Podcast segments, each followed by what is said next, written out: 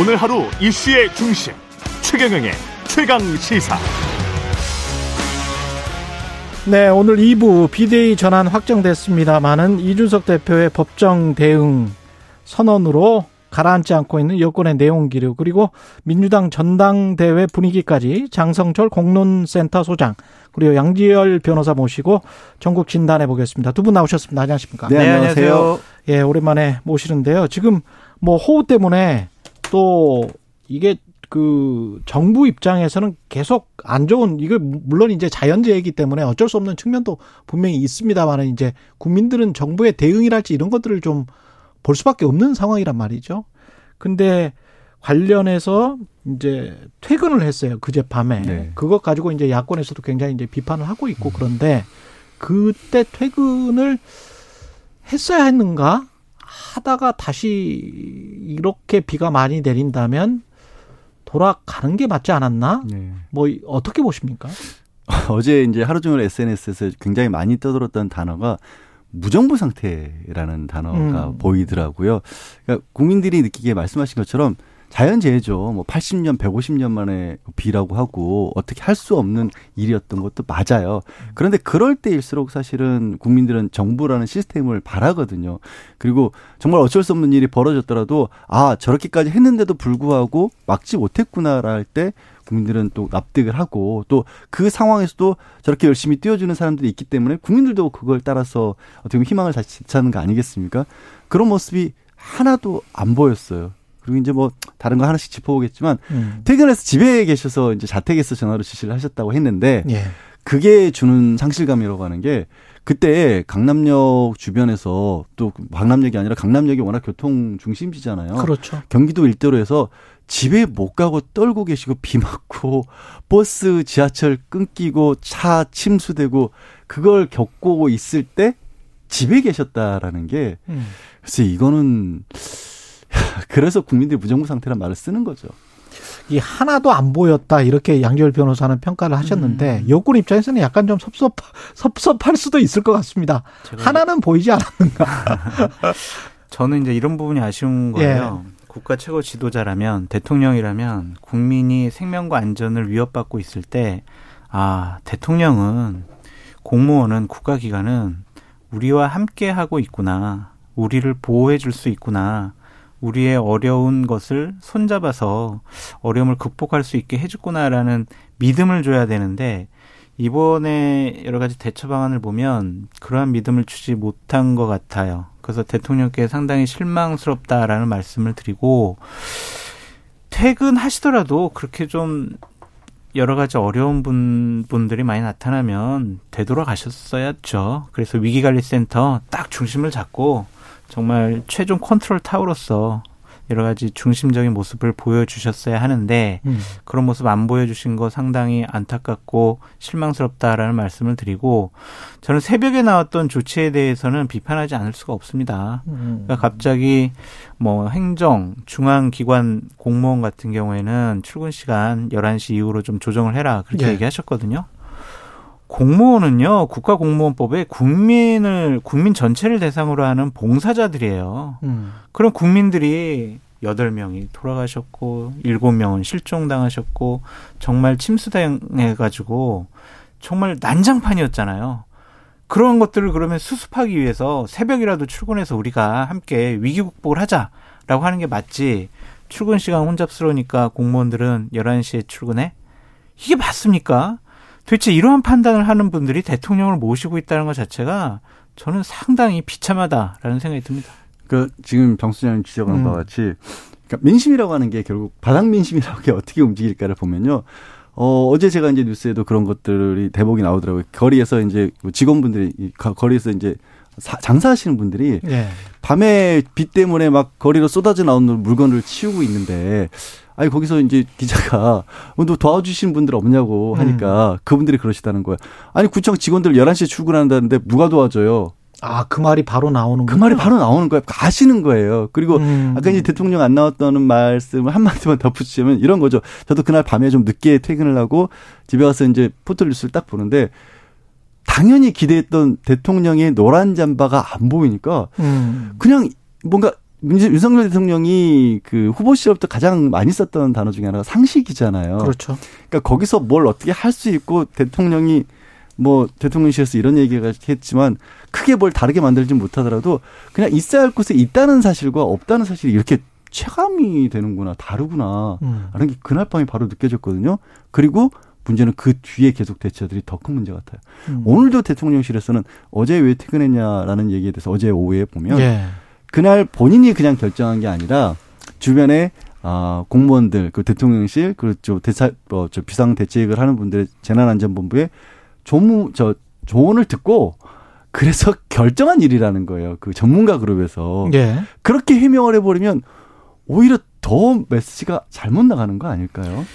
그 우리가 큰 거를 기대한 건 아니잖아요. 음. 정말 집권 세력이 대통령이 공무원들이 우리의 생명과 안전을 최소한으로 지켜줄 수가 있다? 아니면은 어려움에 빠졌을 때 그것을 도와줄 수 있다? 도와줄 거야? 라는 기대를 갖게 만들어야 되잖아요. 예. 근데 그저께 어제의 모습은 상당히 국민들께 실망을 줬다. 음. 많은 기대감을 상실하게 만들었다라고 볼 수밖에 없습니다. 대통령실의 생각은 약간 다를 수도 있는데 이따 강승규 대통령실 시민사회 수석이 나오니까요. 그때 좀 이야기를 이 관련해서 호우 관련해서는 이야기를 좀 들어보고 대통령실 이야기 나온 김에 지금 이제 인선 내각 관련해서도 계속 이야기가 있다가 박순애 교육부 장관이 자진 사퇴를 했습니다.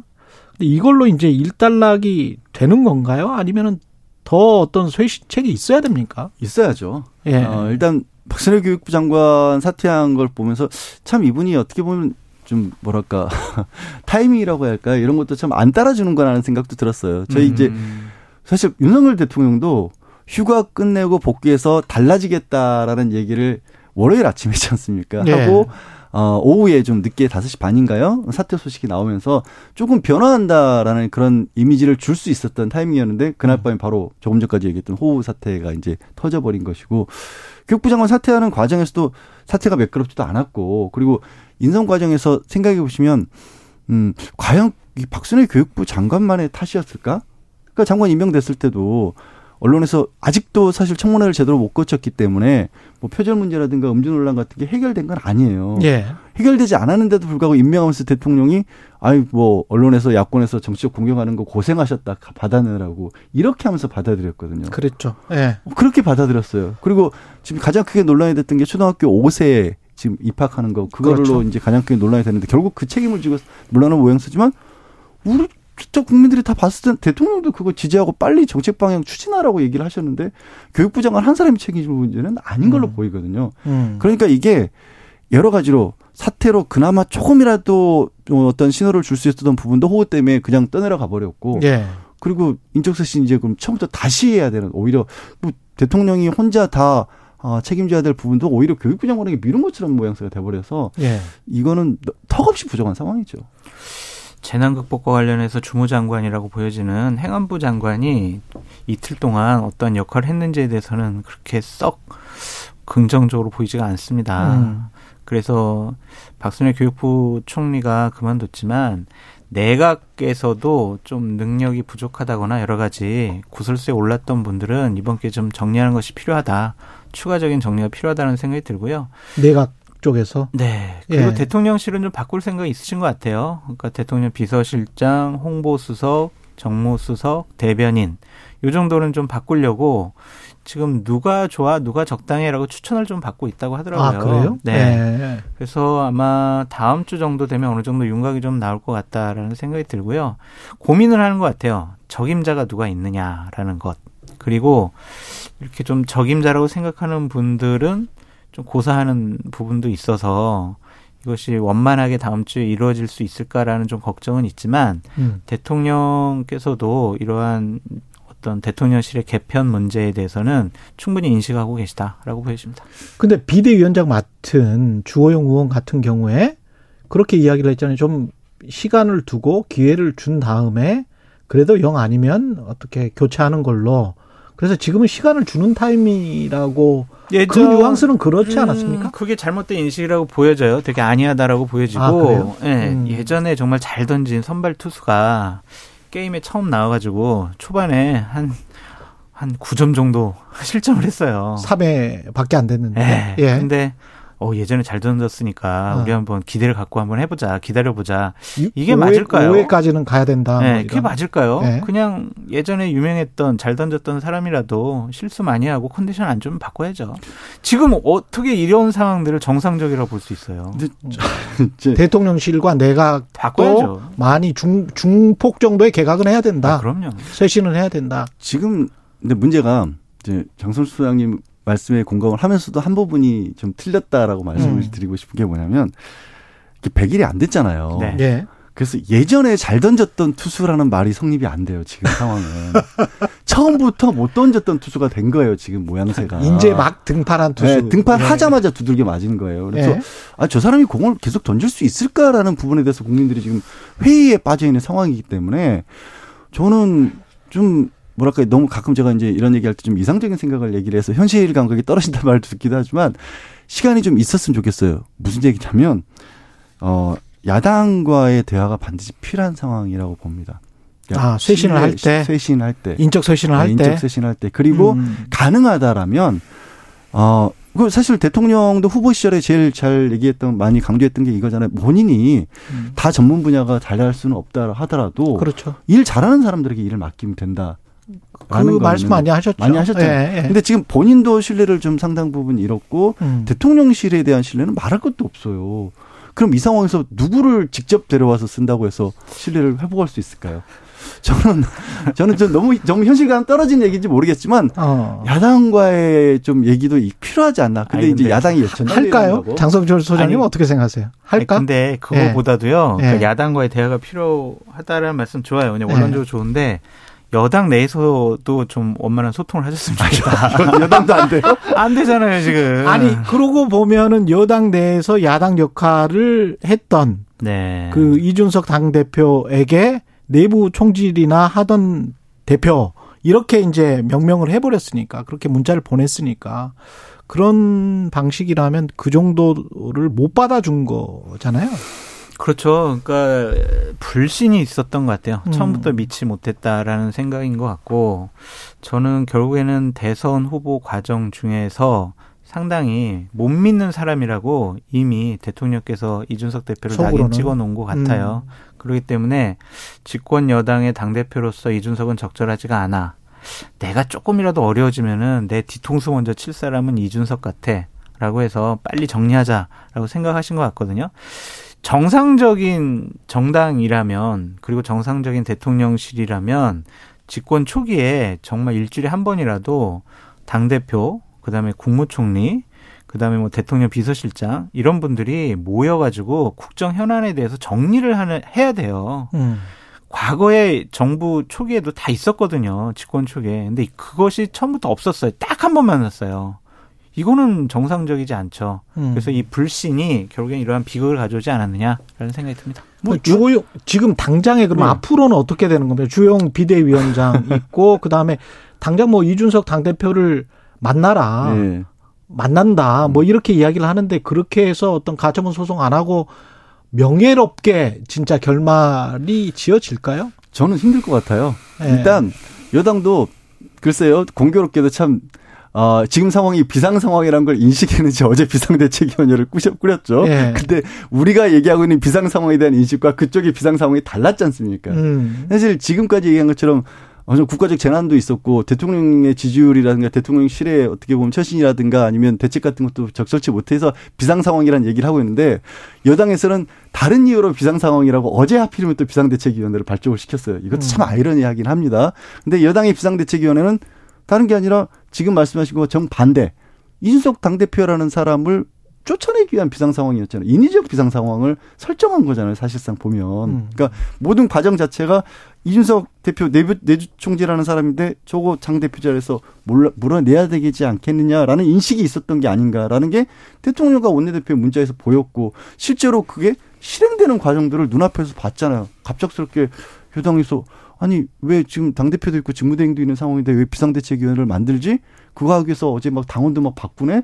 그리고 갑자기 요 오선이라는 조영 원내대표를 임명을 했는데 원내대표도 어, 원내대표는 비상대책위원장 맡았는데 제가 이거를 지금 뭐 조기 전당대회 할 때까지만 할지 아니면 그 과정에서도 좀 당의 체질을 바꿀지 고민이다 이런 말씀하시는 거 보면 진짜 그 정말 어떤 국가적인 어떤 상황을 고려해서의 비상 상황이 아니라 진짜 오히려 대통령이 눈에 들지 않는 사람을 좀 치워낸 다음에 잘 꾸려보자 이런 수준의 비상대책위원회가 아닌가라는 생각이 드니까 지금 말씀하신 원만한 수습은 어려워 보여요. 지금. 저는 어제 전국위원회를 열어서 예. 비상대책위원장을 선출한 거, 의결을 한 거 자체, 그 행사 자체가 저는 상당히 부적절하다고 생각이 들거든요. 음.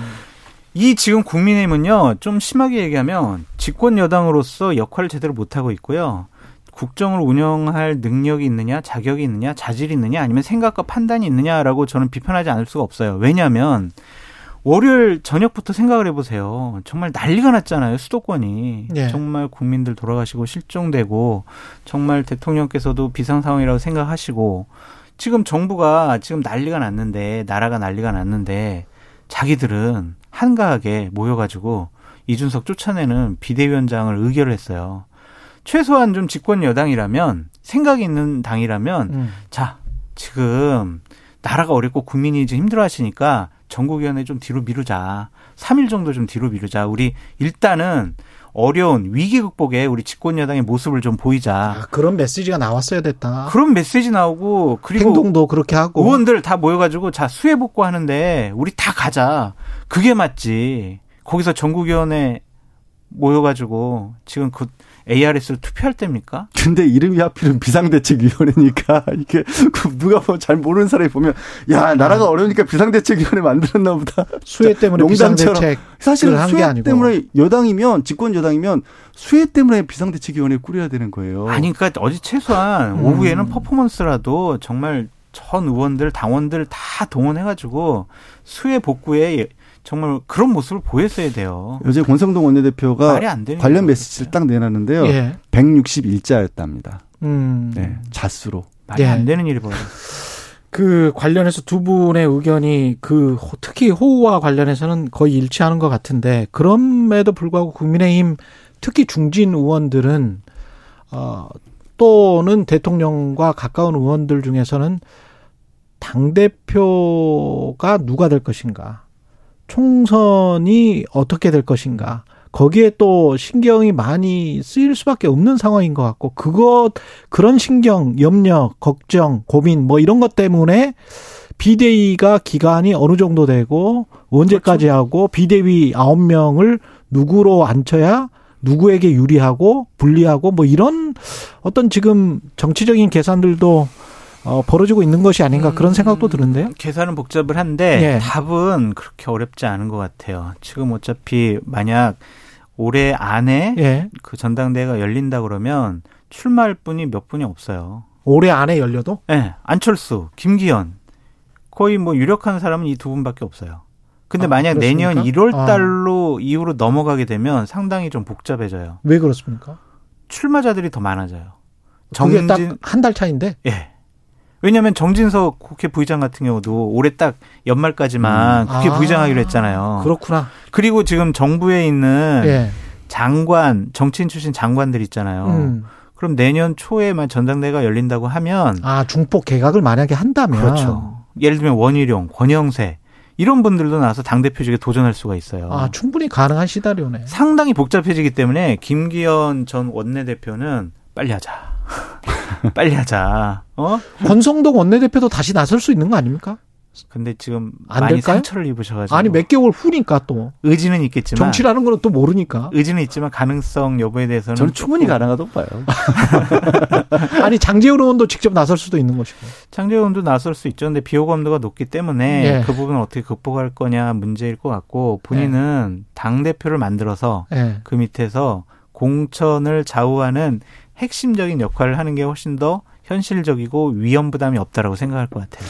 그참 보면 늘 뭐 이런 얘기를 하다 보면 느끼는 게 새삼스럽게 매번 새삼스러운 게 국민들이 바라보는 정치권에 대한 시선이랑 정치권 내부에서 벌어진 일이랑은 참 달라요. 예. 급한 일도 다르고. 근데 지금 답 얘기 중간에 들어있거든요. 공천, 선거 1년 반도 넘게 남았다. 안 급해요. 여당이 하는 거 보면 급한 모습을 하나도 찾을 수가 없어요. 그 예. 지금 어차피 뭐 지금 뭐 좀 지지율 떨어지고 당 지지율 떨어지고 비난하지만 두 가지 생각이 드는데 일단 시험이 큰 시험이 한참 뒤에 남아 있고 시험 치르는 분들 개개인들을 따져 보면 본인들 지역구가 그렇게 흔들리실 분들이 많지가 않아 보여요. 그렇죠. 지금 여당, 여당은. 네. 음. 여소야대라고 하는 부분들을 뚫고 깨쳐나가서 확장한다기보다 확장을 해야 되는 게 국민들이 생각했을 땐 당연히 그쪽으로 갈 것 같은데 그렇죠. 예. 일단 나는 안전하다는 생각들을 먼저 하시는 것 같아요.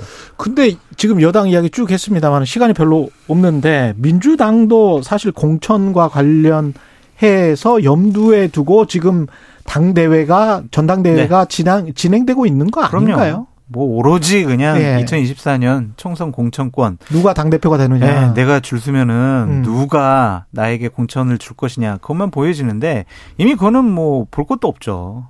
지금- 이재명 후보가 거의 뭐 75% 내외의 득표율을 기록하고 있는데 볼 것도 없다. 뭐 어떻게 없어요. 해도 흥행이 안 돼요. 안 돼요. 아니 근데 이 이거 당원 구장 관련돼서 그 80조? 80조. 예, 80조. 네. 당원 80조 이 기소시 직무 정지 규정하고 있는 거 있잖아요. 네. 이게 만약에 관련해서 김혜경 씨 법인카드 사건 등 뭐 여러 가지 사건들이 있는데 기소가 이재명 의원이 본인이 된다면 어 이것 때문에 지금 이 80조를 없애는 것이냐 아니면은 없애자고 하는 것이냐 이재명 의원은 아니다 그 전부터 뭐뭐 이런 논의가 음. 있었다 이렇게 이제 주장을 하고 있는데 어떻게 보세요 이게 근데 이게 아예 관련이 없다고는 말씀을 못 드리겠는데 예. 사실 이제 그걸 엄밀히 굳이 그러니까 법적으로 따져본다라면 음, 그것 때문에 당 대표가 기소됐다고 당원권이 정지되거나 하기는 어려워 보여요. 당무 네, 직무 당무 같은 정지. 직무가 예. 규정 자체가 사무총장이 이 부패 부정부패 혐의로 기소가 된 경우에 사- 정지시킬 그렇죠. 수 있다라고 예. 돼 있거든요.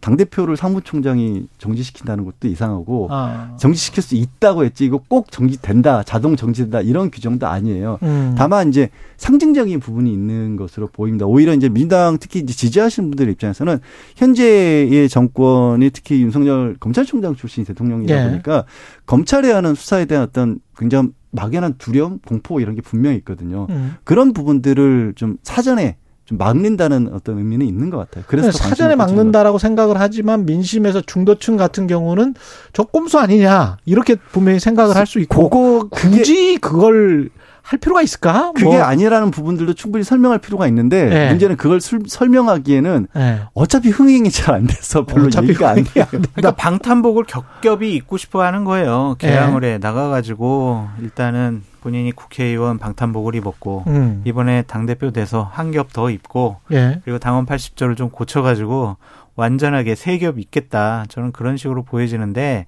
꼼수죠. 그리고 많은 민주당 쪽에 계신 분들이 아 이거는 사무총장이 각급 당직자를 음.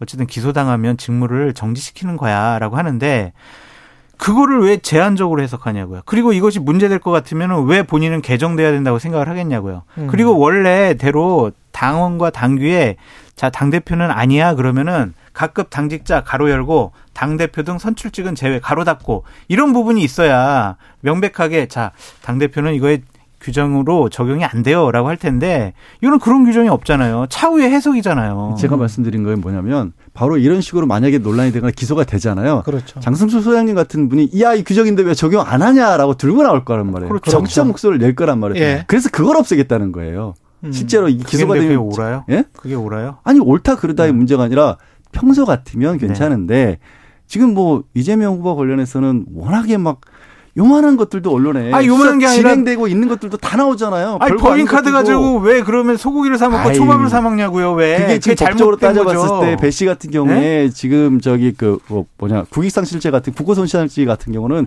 1억 원 이상 써야 되는 거예요. 아니 그 그런 못해서 그런 어려운 법적인 아, 문제는 잘 모르겠어요. 봐, 하지만 이렇게 나오잖아요. 법적으로 아니, 따지면 하지만- 얘기가 안 되는 것조차도 하지만 정치적으로 분명히 논란을 만드니까 경기도 법인 카드 가지고 거죠. 왜 소고기를 사 먹고 그 부분에 대해서는 왜 초밥을 사 먹냐고요? 왜. 부인 이? 선거 네? 가지고 사과한 것도 법적으로 논란이 될 수 있는 여지가 있는 것처럼 계속 만드니까 아예 없애겠다는 거죠. 잘못한 거는 잘못했다고 하시면 돼요. 했어요. 몇 번을 했어요. 지금도 또 잘못했다고 하시고 하고 꼼수로 계세요 그 부분도. 넘어가려고 하면 안 돼요. 두 분 또 나오시면 재밌을 것 같습니다. 여기까지 듣겠습니다. 양지열 변호사, 장성철 공론센터 소장이었습니다. 고맙습니다. 네, 감사합니다. 고맙습니다.